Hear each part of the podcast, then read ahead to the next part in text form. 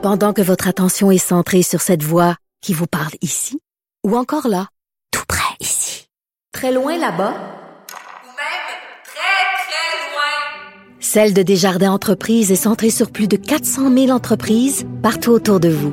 Depuis plus de 120 ans, nos équipes dédiées accompagnent les entrepreneurs d'ici à chaque étape pour qu'ils puissent rester centrés sur ce qui compte, la croissance de leur entreprise.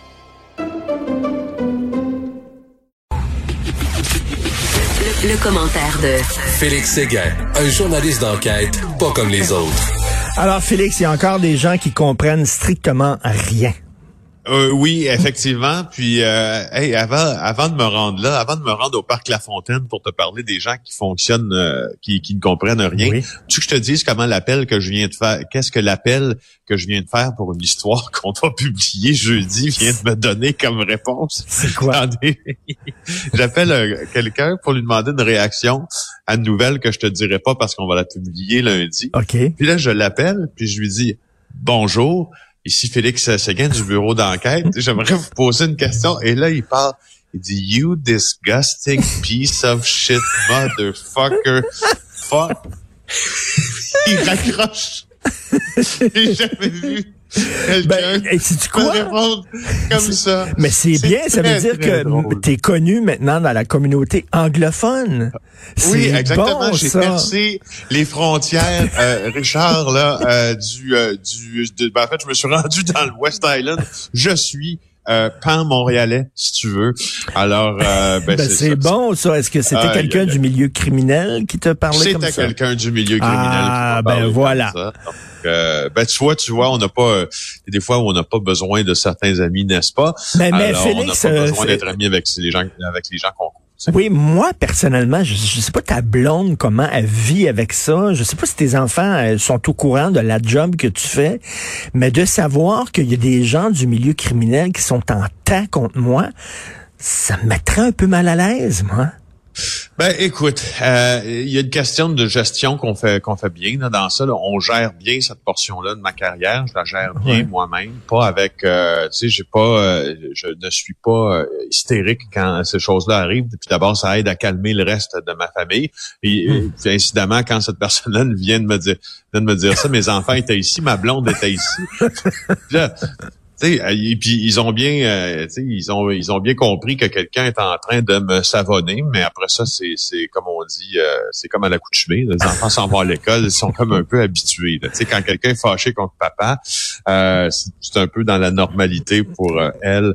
Alors, tu sais, il y a pas, on n'y voit pas grand problème. Écoute, tu Bon. ne fais pas, tu ne fais pas une job euh, banale quand même. J'aime ça euh, parler de shop avec toi, là. parler des ça. coulisses du journalisme, c'est toujours intéressant. Donc, tu veux revenir quoi au parc La Fontaine? Ouais, voilà. Alors, euh, je reviens, si tu veux, euh, à mes nouvelles locales, puisque j'ai maintenant percé tu vois, euh, les frontières. T'es international à heure. Exact. Alors, je reviens aux nouvelles locales.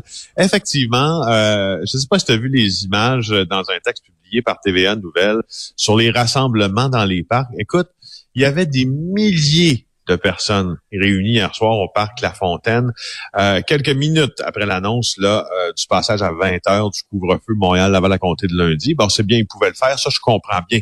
C'est juste que c'est le type d'image que l'on a vu qui euh, qui moi suscite, en tout cas chez moi, euh, le questionnement, parce que c'était le party, hein. Je sais pas si t'as Ben oui. vu, là. Oh là là. Mais les, là là les- là. les jeunes sont tannés, là. Il fait beau, puis tout ça. Puis on leur dit, écoute, à 8 heures, il fait encore clair, puis ça va être difficile de faire respecter ce nouveau couvre-feu-là. Ah oui, ah oui. Puis les jeunes, euh, on, je, je- je crois que les jeunes qui se sont exprimés là au micro de mes collègues, euh, ben on, on fait preuve d'une franchise. Puis tu sais, euh, on, on, on pour eux-mêmes là la chose de façon correcte en disant on admet qu'on adhère moins au message du gouvernement et Mhm. ça, qui peut les blâmer? Parce que c'est pas que les jeunes qui adhèrent moins là, au message du gouvernement. Je veux dire, il y a bien des gens qui euh, qui sont plus capables de vivre dans ces conditions-là, euh, qui font des sacrifices depuis le début, puis qui, qui- qui, comme les jeunes, euh, pour les citer eux-mêmes, là, disent qu'ils n'ont pas l'impression que rien ne leur est redonné euh, au final. Et Félix, on sait que ce couvre-feu-là, c'est pour empêcher les déplacements le soir, que, même temps, les gens vont souper les uns chez les autres. Sauf que, ben, tu peux aller souper chez quelqu'un puis dormir là. Tu sais, tu peux aller chez, chez cette Oui, oui, personne-là à oui. 7 heures le soir, puis tu dors là, puis personne ne sait, là, puis tu repars le lendemain. Oui, oui. Est-ce que ça va empêcher quoi que ce soit? Je sais pas, est-ce que ça ferait une différence de mettre ça à 9 heures? Y a-tu vraiment une différence entre 9 heures et 8 heures? Les gens se En posent fait, cette euh, question-là. Ouais, le premier ministre a répondu à cette question-là hier en disant que le couvre-feu, il avait il y avait pas de preuves. Je pense que ils se sont fait poser la question plus d'une fois avec l'exemple ontarien. Il n'y a pas de preuves scientifiques que le gouverne, que le couvre-feu plutôt euh, donne des résultats dans la baisse euh, des cas de COVID-19, mais plutôt est une manière, une mesure préventive pour faire en sorte que les gens ne se rassemblent pas. Alors, ça a été redit hier lors d'un point de presse, et puis je cite Steve Flanagan, euh, qui, euh, avec son entrevue à Cube Radio hier, Ben oui. c'était assez intéressant là, sur, sur l'utilité hein, des points de presse, parce que hier, au fond, euh, euh, le gouvernement, euh, au point de presse de 17 heures, à la grand-messe, devrais-je dire, de 17 heures, en tout cas, ce qui était auparavant une grand-messe, là, avait absolument rien à dire, hein, parce que tous les messages clés D'abord, comme comme comme ça arrive depuis le, le- le- le- presque tout début de ces points de presse là, sont égrenés euh, à certains médias dont nous faisons partie là, au cours de la journée. Puis quand le gouvernement arrive à 17 heures, il n'y a pas grand chose à dire. Il n'y a pas grand chose à Mmh, annoncer. Je comprends que l'exercice de euh, se placer devant les devant les caméras pour répondre aux questions de- des journalistes en est un hyper important en démocratie. Ça, je, je, moi, je le concède. Et évidemment, euh, je pourrais pas dire que le point de presse est inutile parce que moi, plus on a accès aux décideurs comme journaliste, plus je vais, pouvoir poser mes questions. Mais, Mais, mais, j'aime, j'aime, j'aime ce que disait Pascal Bérubé, c'est qu'il devrait euh, euh, communiquer là, ce qu'il va dire aux, aux journalistes et euh, bon, par euh, tu leur envoies un document et une demi-heure après, tu fais ton point de presse. Une fois que les journalistes sais, ont, ont vu Oui, c'était quoi, plutôt, oui, avec un embargo, tu fais ton point de presse. Et là, les journalistes sont au courant, ne la prennent pas, euh, euh, tu sais, en même temps que tout le monde et peuvent préparer leurs questions et tout ça. Je sais pas, il faut Ouais. remettre peut-être ça en, en- en question, Ben, là, ce point de presse. Oui, là, là. oui. Ben, parce que journalistiquement, l'exercice, euh, c'est- l'exercice de la démocratie, ce point de presse-là aussi, parce que les journalistes, ils sont plusieurs, peuvent poser leurs questions.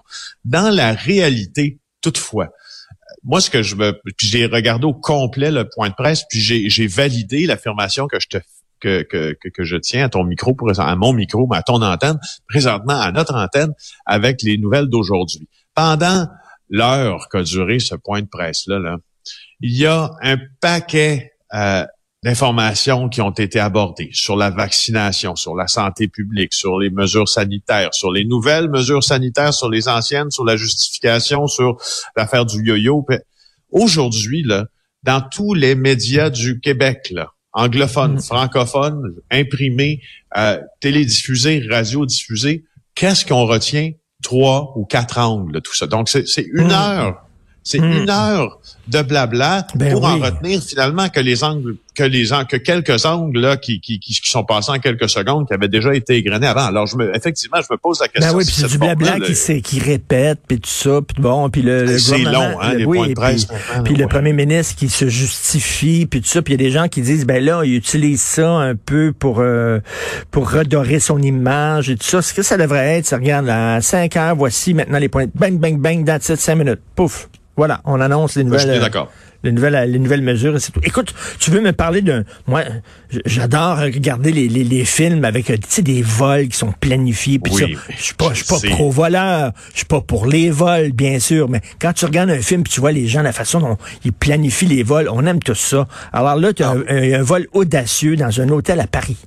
Ben oui, puis c'est pas n'importe quel hôtel. En fait, c'est au palais, au palais Georges V. Alors, euh, Oh, oh. euh, et je te dis que c'est l'un des plus euh, chics euh, de Paris. Euh, c'est des braqueurs qui ont volé 100 pour 100 000 euros de bijoux au Georges V. Euh, je te cite l'article du Parisien, là, qui, est, qui est probablement le plus complet. Là, si vous voulez aller le voir, c'est assez intéressant. Ils sont arrivés, les voleurs, fracassent les vitrines à la hache. Ça s'est passé jeudi soir. Les employés étaient euh, traumatisés, mais le mode opératoire, lui, semble-t-il, était euh, très, très, très bien rodé. Ils sont arrivés dans le hall d'hôtel. Euh, alors, il y avait des complices, donc plusieurs personnes. La personne avec la hache attendait devant sur un scooter, prêt à démarrer. Le gars est rentré dans la bijouterie du palais euh, Georges V, qui est près des Champs-Élysées, je crois, ouais. Euh, et puis, il est reparti tout de suite avec le, le- le- le fameux butin là, de 100 000 euros. Écoute, ça a pris quelques secondes. Il s'en Wow. it, pour Écoute, que le euh, crime Wow, Maud Boutet, ici, qui est recherchiste à l'émission, euh, vient de me dire ça ressemble à un épisode de Lupin. Là. Tu sais, tu sais qu'Arsène Lupin est rendu très à la mode parce qu'on a fait une série avec Omar Sy. Et c'est peut-être des Français qui ont commencé à regarder Lupin puis qui ont lu des violines d'Arsène Lupin. Ça leur a donné le goût de, de monter des coups comme ça. Là.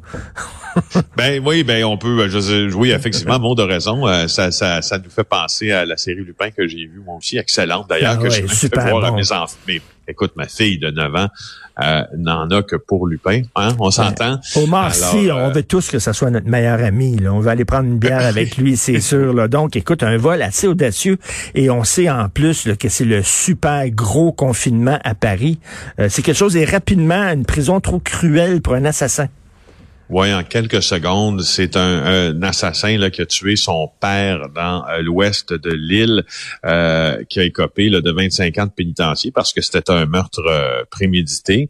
Là, il s'est adressé au tribunal parce qu'il trouve que ses conditions sont trop sévères. Je te cite, la prolongation de l'incarcération, au-delà de ce qui est nécessaire pour que la peine atteigne ses objectifs, dont la réhabilitation, constitue inévitablement un traitement cruel et inusité, a dit l'avocat de Monsieur Fortier, Oh boy. Grenier, 26 ans.